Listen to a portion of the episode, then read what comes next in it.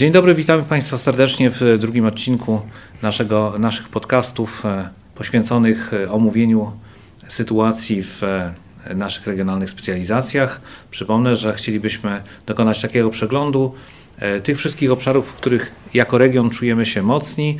Rozpoczęliśmy w pierwszym podcaście od dyskusji na temat rozwoju logistyki, handlu elektronicznego, e-commerce na Pomorzu Zachodnim. Dzisiaj chcielibyśmy ten temat kontynuować, łącząc gospodarkę morską w tej samej specjalizacji regionalnej, trochę bliżej przyjrzeć się temu tematowi.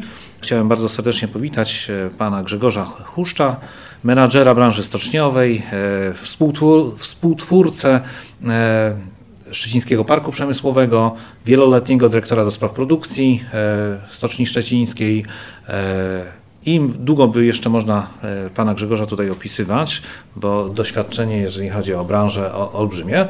I pana Rafała Zachorskiego, pełnomocnika marszałka do spraw gospodarki morskiej i e, żeglugi śródlądowej. Szanowni panowie, mam od razu na dzień dobry takie pytanie. E, na początku października spodziewamy się delegacji ponad 10 dziennikarzy z różnych krajów, od Danii, Niemiec, Austrii, e, którzy przyjeżdżają do regionu po to, żeby zapoznać się z możliwościami biznesowymi, e, możliwościami inwestycyjnymi. Co Waszym zdaniem powinniśmy zaproponować naszym gościom? Jakie obszary wskazać jako te rokujące największe nadzieje, największe możliwości? E, i czym powinniśmy się pochwalić i gdzie powinniśmy zachęcać naszych gości do współpracy? Generalnie nasz region ma bardzo duże kontakty ze Skandynawią, z Niemcami. E, właściwie rzecz biorąc, przedsiębiorcy cały czas u nas e, egzystują. My robimy biznes z nimi, oni przyjeżdżają do nas. Bardzo dużo firm się ostatnimi czasy u nas osiedliło. Nie darmo mówi się, że zachodnie pomorskie to Skandynawia. Polska. Natomiast trzeba sobie jasno powiedzieć, że te firmy się bardzo dobrze u nas czują i nasze firmy, które eksportują do Skandynawii, czy eksportują usługi, faktycznie biorąc mają bardzo duże kontakty e, i y, to, co mnie zawsze bardzo się podobało, to to, że ci właśnie Skandynawowie ze swoim biznesem bardzo dobrze czują się na naszym terenie. No i właśnie między innymi bardzo, są bardzo dużym klientem naszej branży stoczniowej, całego biznesu morskiego e, i właściwie można sobie zobaczyć, że w Szczecinie wszędzie praktycznie są robione różnego typu elementy statków, czy statki, czy kadłuby były właśnie e, dla Skandynawii. W związku z tym te kontakty są bardzo takie rozległe i myślę, że to jest dobry kierunek w ogóle współpracy z Skandynawią, właśnie gospodarka morska i branża stoczniowa. E, tutaj podzielam pogląd e, Rafała z jedną uwagą. Ta współpraca w zakresie podwykonawstwa elementów zespołów do budowy statków, głównie elementów kadłubów, jest oparta o współpracę z prywatnym biznesem w Szczecinie i okolicy z pewnym wykorzystaniem infrastruktury Szczecińskiego Parku Przemysłowego, który się dzisiaj nazywa Stocznia Szczecińska. E, z tego, co się orientuje, e, współpraca w zakresie na przykład remontów statków w oparciu o choćby doki, gryfi napotyka na duże problemy ze względu na no, wystawione zawyżone w mojej ocenie koszty dokowania i w związku z tym e, ten biznes czy ta branża bardzo chętnie ucieka mhm. na wybrzeże wschodnie, Gdańsk i okolice. Co jest dla mnie niezrozumiałe, bo gdyby doki były przepełnione pracą, no można byłoby to jakoś jeszcze uzasadniać, natomiast, natomiast one stoją bardzo kiepsko wykorzystane, a mimo to prywatni prywatne firmy specjalizujące się w remontach muszą ratować swoją sytuację, e, gdy jest potrzeba dokowania dopiero tam na Wybrzeżu Wschodnim. Jeżeli popatrzymy, przepraszam, jeżeli popatrzymy na naszą e, statystykę w handlu z e, za granicą, w eksporcie, to widzimy, że właśnie ta pozycja statki, łodzie, jachty jest albo na pierwszym miejscu, albo na drugim miejscu, zależy od roku, jak udany był rok. E, jeżeli chodzi właśnie o, o eksport, to jest pomiędzy 16 a 19%. Ale tak jakbyśmy się zastanowili, e, co i gdzie jest produkowane. Czy bylibyście w stanie panowie mi powiedzieć tak, e, mamy tak duży eksport, to gdzie te statki, gdzie te łodzie powstają? Wystarczy wsiąść na łódkę, popłynąć do Odrą, żeby zobaczyć, bardzo duża ilość jest jednostek, nawet jednostki takie długie po 140 metrów są robione na przykład w Policach. E, tak naprawdę trzeba sobie zwrócić uwagę, że nawet robimy statki, które są w pełni wykończone. W tym roku właśnie to słynne wodowanie kutra rybackiego przez Paul Trampiard, który był praktycznie wodowany prawie że gotowy i następnie po wykończeniu wiem, że już chyba niebawem będzie przekazany armatorowi. E, właściwie mm, e, oprócz tak zwanej prostej, czyli prostych jakichś elementów kadłubów sekcji, robimy też całe kadłuby. Te kadłuby są nawet częściowo wyposażone, mają wały, śruby, e, odbierają armatorzy i tak naprawdę e, cały czas e, można sobie zobaczyć, że te statki są gdzieś tam wodowane. Fakt jest taki, że wodowane są trochę tak- takimi rzemieślniczymi metodami, ale, yy, ale, tego, ale naprawdę się tego dużo robi. No i mówię, to, właściwie lepiej to widać od strony wody, bo od strony e, drogi tego nie widać. Robimy też konstrukcje stalowe, mosty, różnego typu rzeczy betonowe. Do niedawna, jak wiemy, funkcjonowała nasza jeszcze fabryka offshore'owa, czyli ST3 Offshore, która budowała fundamenty do elektrowni wiatrowych. Niestety firma, jak wiemy, popadła e, w problemy i w tej chwili nie robi żadnej produkcji offshore'owej, próbuje się ratować, czy się uratuje, nie wiadomo. Także, także to, ale tak naprawdę zakres możliwości produkcji jest, jest praktycznie ogromny, bo mamy wszystkie. I jeszcze przypomnę sobie, że był rzucony pomysł, wiem, że Gryfia się do tego zabierała, żeby robić tak zwaną zieloną stocznię, czyli bardzo przyszłościowa branża recyklingu statku. I jest to dobry pomysł, pytanie tylko, czy Gryfii się uda go zrealizować, dlatego, że recykling statków jest bardzo zbliżoną dziedziną do branży remontowej, bo e, w całej, w całej Skandynawii, gdzie się robi recykling statków, czyli się je, mówiąc ładnie, ekologicznie złomuje, następnie wykorzystuje się wszystkie urządzenia, elementy, części do statków używanych, jest normalny handel. To jest to właśnie recykling. To jest recykling, tak. Ponowne wpuszczenie Ale, ale o, o tyle jest to dobre, że statek idący na złom ma wszystkie urządzenia w pełni sprawne z certyfikacją techniczną, w związku z tym po do, dekompozycji na złom, po ustawieniu, po przejrzeniu tych urządzeń dalej trafiają na, na, na statki i najlepsze jest to, że e, ludzie, którzy pracują w branży remontowej potrafią to bardzo dobrze wszystko zdemontować, ten kadłub potrafią zezłomować i następnie potrafią ponownie zamontować te urządzenia na innych jednostkach. Oprócz tego oczywiście branża remontowa tych urządzeń, e, sprawdzanie i, i, i przygotowywanie do montażu i to faktycznie jest duży, duża dziedzina. W Danii na przykład są potężne hale, gdzie tymi podzespołami się handluje i tam właśnie bardzo dużo polskich firm kupuje używane te podzespoły, remontuje i następnie sprzedaje. Marże są ogromne, nawet dochodzące do 300% za jedno urządzenie, bo widziałem jak to wygląda w sensie finansowym. I to jest fajna przyszłość właśnie na Gryfii, która ma między innymi miejsce do tego, żeby taką branżę złomową robić. I od razu powiem, to nie chodzi o złomowanie palnikami, żeby się paliło i śmierdziało w mieście, tylko się wszystko tnie nożycami hydraulicznymi e, i jest bardzo duży przerób. To by była bardzo dobra działalność dla Gryfii, czyli tak zwana druga noga obok branży remontowej, tylko na Boga, żeby nie robić czegoś takiego, że stocznia remontowa ma budować statki, a stocznie, które budują statki mają remontować, bo branża remontowa i branża budowy statków to są dwie oddzielne branże. Fajnie by było i jest potencjał do tworzenia właśnie firmy offshore'owej, czyli, na bazie ST3 Offshore, zbudowanie nowoczesnej firmy offshore'owej, no ale to niestety wymagałoby sprywatyzowania tej firmy i sprzedaży jakiejś dużej firmie offshore'owej zagranicznej, bo polskich firm takich nie ma. Także, także to. No i pamiętajmy o tej perspektywie, że mamy też w jakiejś tam perspektywie, nie wiem, 10 lat, Polska zacznie budować energetykę wiatrową, offshore'ową i wtedy warto by było mieć na przykład w Szczecinie firmę, która by mogła takie wieże e, produkować.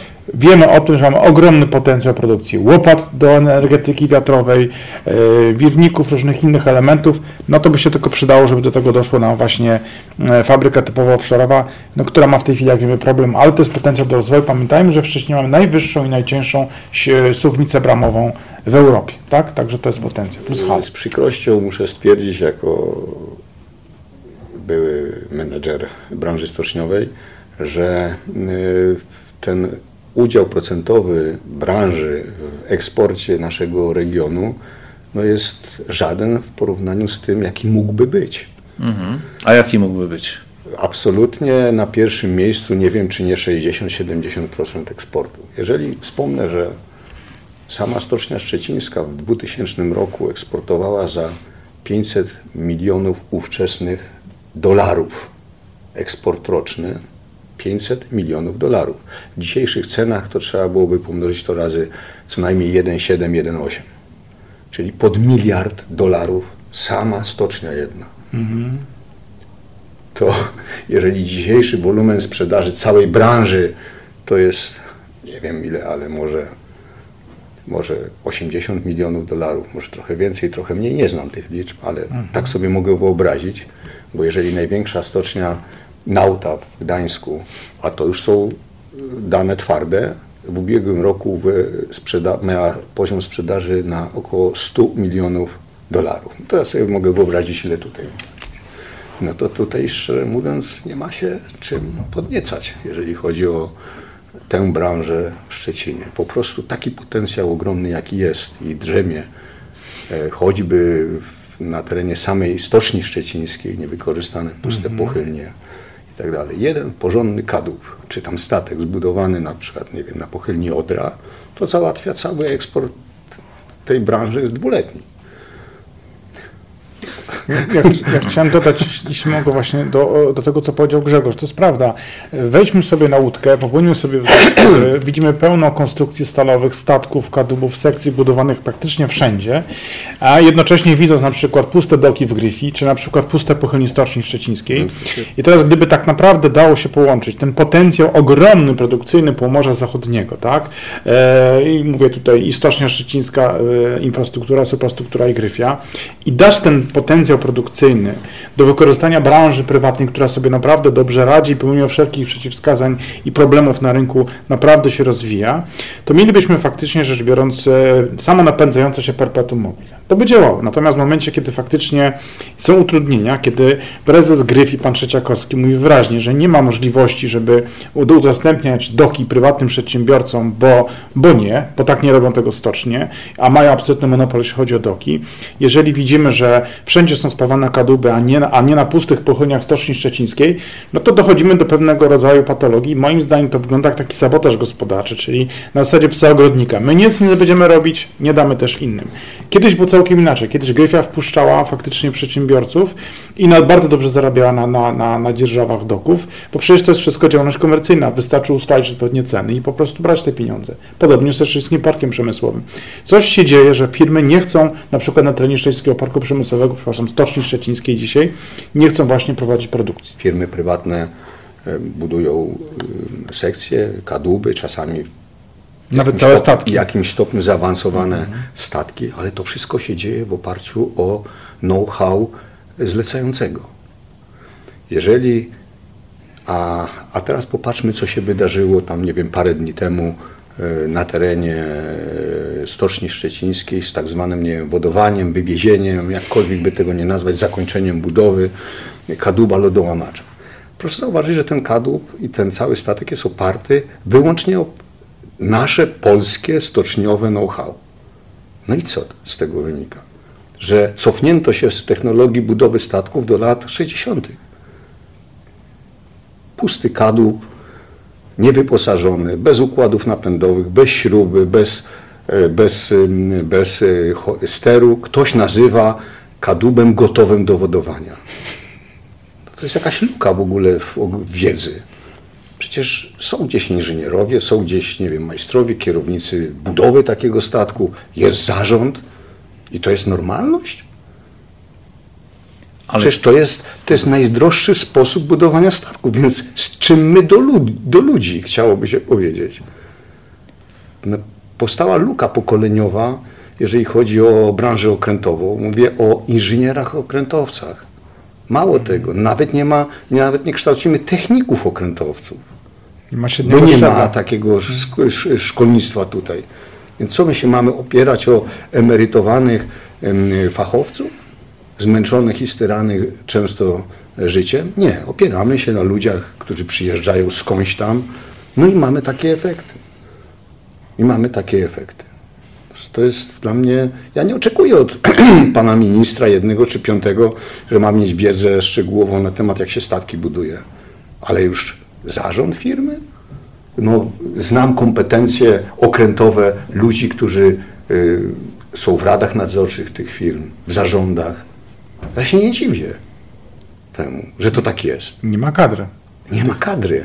Nie Czy ma kadry. Ja w ogóle takim- podziwiam, podziwiam menedżerów, którzy się podejmują kierowania takim biznesem, nie mając o nim bladego pojęcia. No to jest odwaga y, godna bohatera na froncie. No tak to wygląda. Ja może tutaj ta nasza dyskusja idzie w niewłaściwym kierunku. Nie, jak się bo nie ma tutaj, bo, bo, powstało pytanie, czym Tak, zachęcić, tak. y, czym zachęcić y, y, klientów, forpocztę Mhm. w postaci Tak. tam dziennikarzy przyjdą, zobaczą, opiszą swoich. Proszę panów, proszę panów, radcy handlowi ambasad raportują codziennie, co tydzień, co miesiąc i widzą, co się dzieje. Czy sądzicie, że ten to wodowanie, czy jakkolwiek by tego nie nazwać, nie zostało gdzie trzeba odnotowane i przekazane? Czy tego już potencjalni zamawiający kadłuby tutaj w, w naszej stoczni ze Skandynawii na przykład już tego nie wiedzą? Y, Tak, i dodam jeszcze, bo to jest ciekawy punkt. Przecież to jest antyreklama, coś, coś takiego. Antyreklama. I, I żeby jeszcze dodać, powiem jedną rzecz, żeby nie było, e, powiem tak, to absolutnie tego typu biznes, to co Grzegorz mówi, nie obserwuje tego, co się pisze w polskich mediach, na Facebooku Tak. czy w internecie. Tylko co się pisze y, Oni chodzą po stoczni, oni oglądają, co jest robione, oni widzą na przykład, także generalnie oglądają cały przekrój naszej branży i całkiem inaczej jest postrzegana branża państwowa, która jest niedochodowa, trwale nierentowna i dotowana przez państwo i generalnie bez pomocy państwa nie byłaby w stanie przetrwać, a całkiem inaczej firmy prywatne, których bardzo duża część tych firm prywatnych ma, ma ugruntowaną renomę i powiem ciekawostkę, w tym roku, pamiętasz, że już było wodowanie przez Poltrump Yard Kutra Rybackiego, pamiętasz? I najlepsze było to, że była, jednostka gotowa do wodowania, która z zewnątrz wyglądała jak gotowy statek. Była pięknie pomalowana, była nazwa, wszystko pełne wyposażenie, a mimo wszystko po zwodowaniu poszła do pełnego wyposażenia, bo były braki. I to była jednostka, która była gotowa do wodowania ze wszystkimi odbiorami technicznymi, a nie lodołamacz, który miał położoną na sztukę, na budówkę w częściach na kadłubie, która w każdej chwili mogła się rozsypać. Mówimy o tym, że y, firmy prywatne na terenie Pomorza Zachodniego tworzą ten eksport za granicę. I teraz pytanie jest takie, co powinno być zrobione, albo co my jako region, co my jako państwo powinniśmy zrobić, żeby pomóc tym firmom prywatnym? Znaczy, wiesz, ja ci Jacek powiem taką rzecz. Firmy prywatne mają to do siebie, że one nie potrzebują pomocy, żeby tylko im nikt nie przeszkadzał. To jest oczekiwanie, żeby nikt się nimi nie zajmował. Koniec. Żeby nikt się nimi nie zajmował. To jest jedno, a, a przeszkadzał to, nie zna, to znaczy nie tworzył sztucznie konkurencyjnych firm, jakimi są firmy państwowe, sztucznie podtrzymywanych, bo to jest tylko ze szkodą dla, dla tych firm. Zobaczcie na historię ST3, Billfinger i tak dalej. Wydrenowano z firm y, wszystkich w okolicach i nie tylko, na przykład spawaczy. Tak. Oczywiście jak wydrenowano? No dano im wynagrodzenie. Czy tą firmę dzisiaj jest stać na takie wynagrodzenie tych pracowników? Na jakiej podstawie, na jakim rachunku ekonomicznym taki numer wy, wywinięto? Na przekonaniu, że zawsze się znajdzie państwo, kochane, które dosypie. Państwo to robi. I państwo to robi. To co to jest? To jest nieuczciwa konkurencja. Gdzie się znajduje w tym momencie UOKiK? Gdzie to wszystko jest? Przecież to są urzędy do tego powołane. Nieuczciwą konkurencję lansuje i prowadzi państwo. To jest największym konkurentem branży prywatnej. Tak jest. I to jest, yy, i to jest coś, bez zmiany czego ym, firmy prywatne będą zawsze miały no, nienależycie, yy, znaczy niewłaściwe warunki do e, funkcjonowania. Tak, zwłaszcza, że jak na przykład jest ogłaszany przetarg i na przykład wygrywa go firma państwowa, która wie, że nie musi się liczyć z rachunkiem ekonomicznym, może dać niższą cenę, bo potem i tak państwo dopłaci, to robi nienaturalną konkurencję wobec rynku e, prywatnego. Rynek powinien być wolny i swobodny, bez żadnej pomocy publicznej i wtedy faktycznie byłaby taka sytuacja, że firmy, które sobie dobrze radzą, będą pozyskiwały najlepszych pracowników, będą pozyskiwały najlepsze zlecenia i będą wykorzystywały infrastrukturę suprastrukturę i wtedy to właśnie będzie e, ten, ten taki jakby złoty środek, żeby ten rynek się mocno rozwijał. No dobrze, to, ale panowie przed chwilą powiedzieliście, że nasze firmy, małe firmy prywatne robią e, takie mniejsze, bardziej brudne e, roboty. To w takim razie jak sprawić, żeby te firmy mogły konkurować o e, duże zlecenia? Bo mówiliśmy tutaj o e, dobrych czasach, żeby e, kiedy... Ja być może jestem e, Była to wiodąca tak zwanym starej daty. Ciężko mi to przychodzi się pogodzić z tym, bardzo się nie godzę, ale starej daty. I dla mnie stocznia, definicja stoczni to jest taka. Mam potencjał techniczny, punkt pierwszy. Mam silne biuro projektowe, to jest punkt drugi. Mam dobry marketing, to jest trzeci. Która z naszych firm ma te trzy no, elementy w swoim ręku? I dobrych ludzi. To o to najłatwiej. Przez ludzi, zawsze my mówimy dobrych ludzi, to znaczy spawaczy i monterów. A dlaczego nie mówimy o technologu, o inżynierze, o planiście? Dlaczego nie mówimy? Na przykład jak ja słyszę dzisiaj deklarację, że tam prom taki czy inny to będzie zbudowany w którymś tam roku i tak dalej. Na podstawie jakich danych ktoś tak powiedział? Czy mówi? Zna pracochłonność? Technolog mu to określił? Jest Zna projekt? ścieżkę krytyczną budowy statku? Zna projekt? Jest projekt właśnie. Jest to zaplanowane? Kiedy co zamówić i tak dalej? Statek to buduje y, y, cała Polska w cudzysłowie. Na jakiej podstawie ktoś twierdzi, że zbuduje prom w jakimś tam cyklu? To jest przecież utopia. Okej, to w takim razie co powinno być wykonane? Co jako Dzisiaj, jak Region, powiedziałem jako- na, na, na początku tutaj naszej rozmowy, mamy lukę pokoleniową, jeżeli chodzi o y, y, branżę stoczniową, w szczególności inżynierów i średniego i techników. Lukę. My możemy, mając takich ludzi, możemy ściągnąć Filipińczyków. To, to, to nie jest zły pomysł. Dzisiaj świat jest otwarty, globalny. Pracownik przychodzi, robi swoją robotę, ma uczciwie zapłaconą, skończył, wyjechał, przyjedzie następny i tak dalej. To nie, to nie ma y, żadnej sprzeczności w tym. To jest normalne. Dlaczego przedsiębiorca nie może pozyskać pracownika umownie z Wietnamu czy z Filipin, jeżeli to będzie go taniej mu wychodziło? Jaki ma obowiązek ideowy zatrudnienia Jana Kowalskiego? Żadnego. Tego jeszcze nie ma. Tak jak Jan Kowalski może swobodnie, jako wolny obywatel świata, Europy i Polski, pojechać do Niemiec pracować. Nikt mu przecież nie zabroni. Więc to jest taka, takie mieszanie yy, dawnych czasów z dzisiejszym charakterem rynku pracy. Jest globalny. Natomiast nie zaimportuje się technologa, który zna stocznię w Hongkongu, a pierwszy raz zobaczy stocznię w Szczecinie. Okej, ale wracam do mojego pytania, to co powinniśmy zrobić? Dlatego, że mnie interesuje rozwiązywanie problemów. Diagnoza też, ale e, co... co Zobaczcie, od- y, y, jaką- szeroko rozumiany przemysł stoczniowy, czy gospodarka morska, jak zwał, tak zwał. Patrzcie, budowę jachtów. Dlaczego Polska jest naprawdę potęgą w budowie jachtów? Ponieważ ma swoje biura projektowe, swoje biura projektowe, swoją technologię, swoją infrastrukturę, swoją, podkreślam słowo swoją. I dzięki temu konkuruje.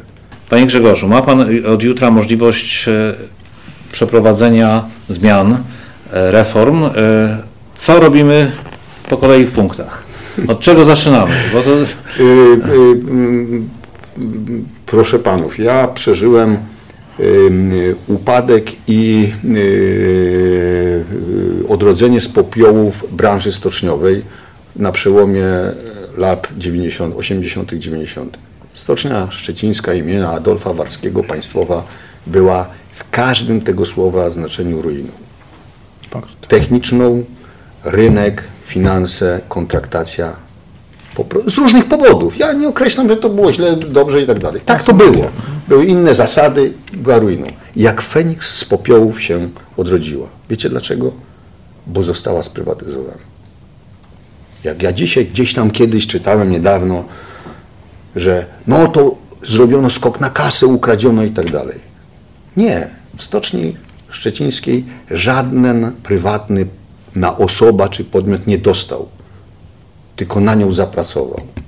Bo wziął ruinę z ogromnym długiem i za ciężką pracą wyprowadziliśmy stocznię na prostą do czwartej stoczni na świecie i pierwszej w Europie, spłacając wszystkie zobowiązania stoczni państwowej. I potem, jak już była stocznią świetną, no to powiedzieli, no to wyście ją ukradli, to my wam teraz jako państwo odbierzemy. I tak to zrobiono.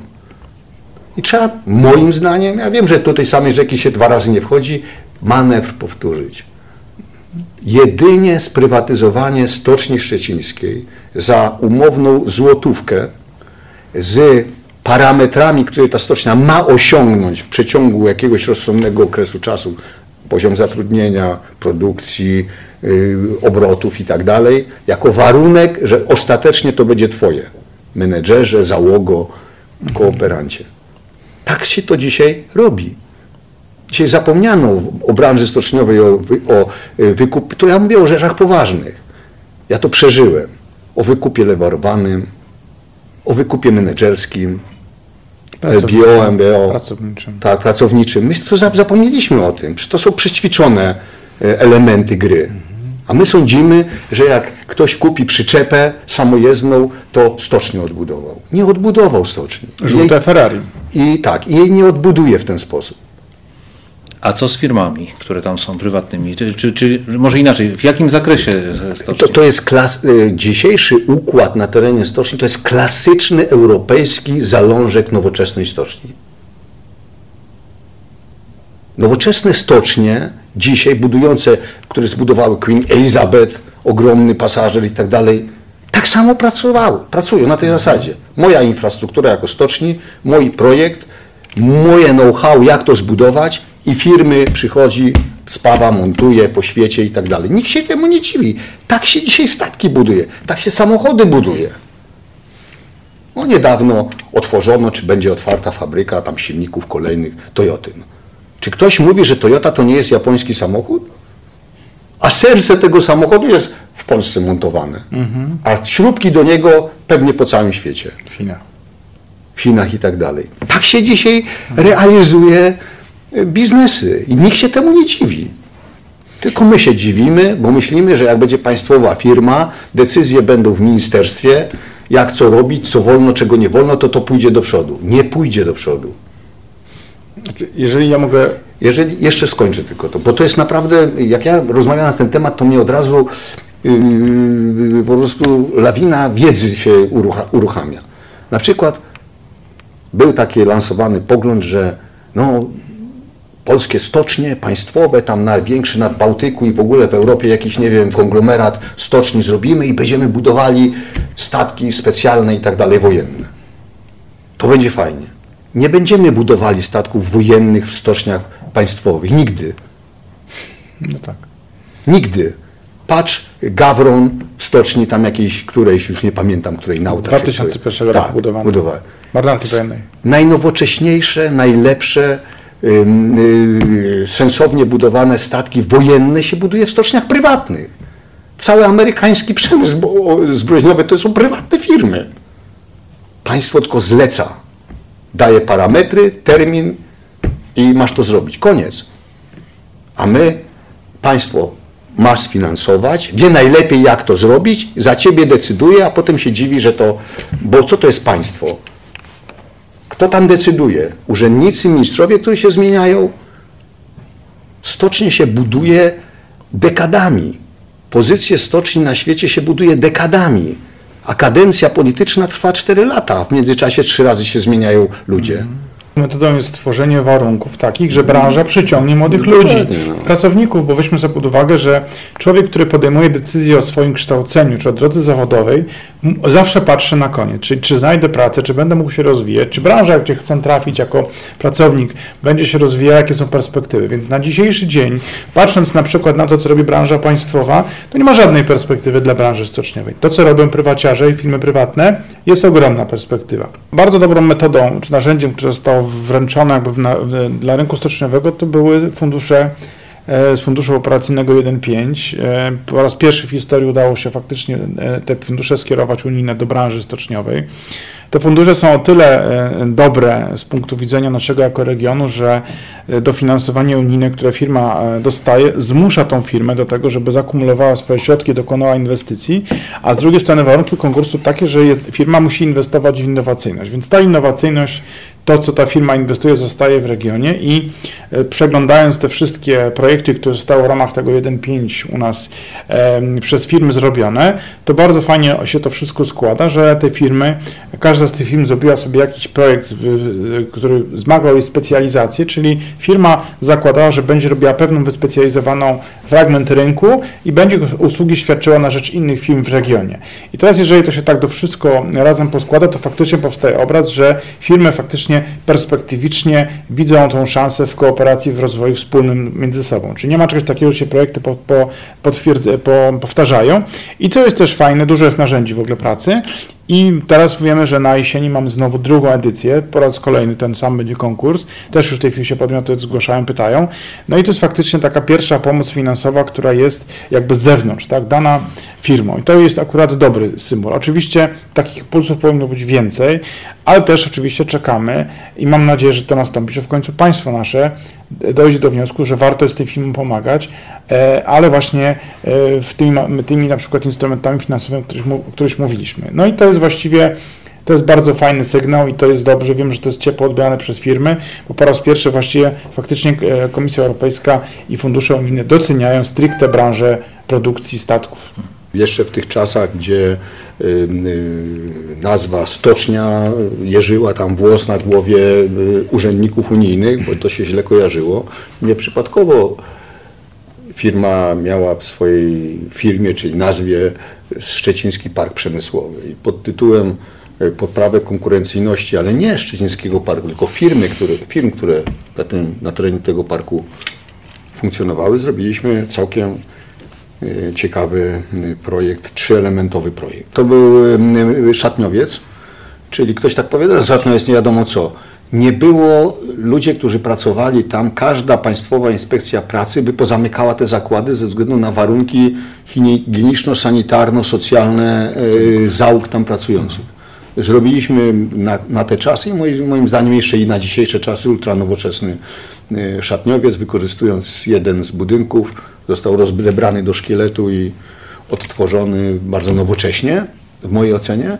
Drugą inwestycją to była e, urządzenie do plazmowego cięcia blach i rurociągów, podkreślam i rurociągów, Em, e, plazma sucha tak zwana i trzeci, trzeci to była bocznica kolejowa, odtworzenie bocznicy kolejowej. Trudno jest sobie wyobrazić prężnie funkcjonujący obszar przemysłu ciężkiego bez komunikacji czy skomunikowania z systemem kolejowym w Polsce no, i w, tym samym w Europie i tak dalej. No.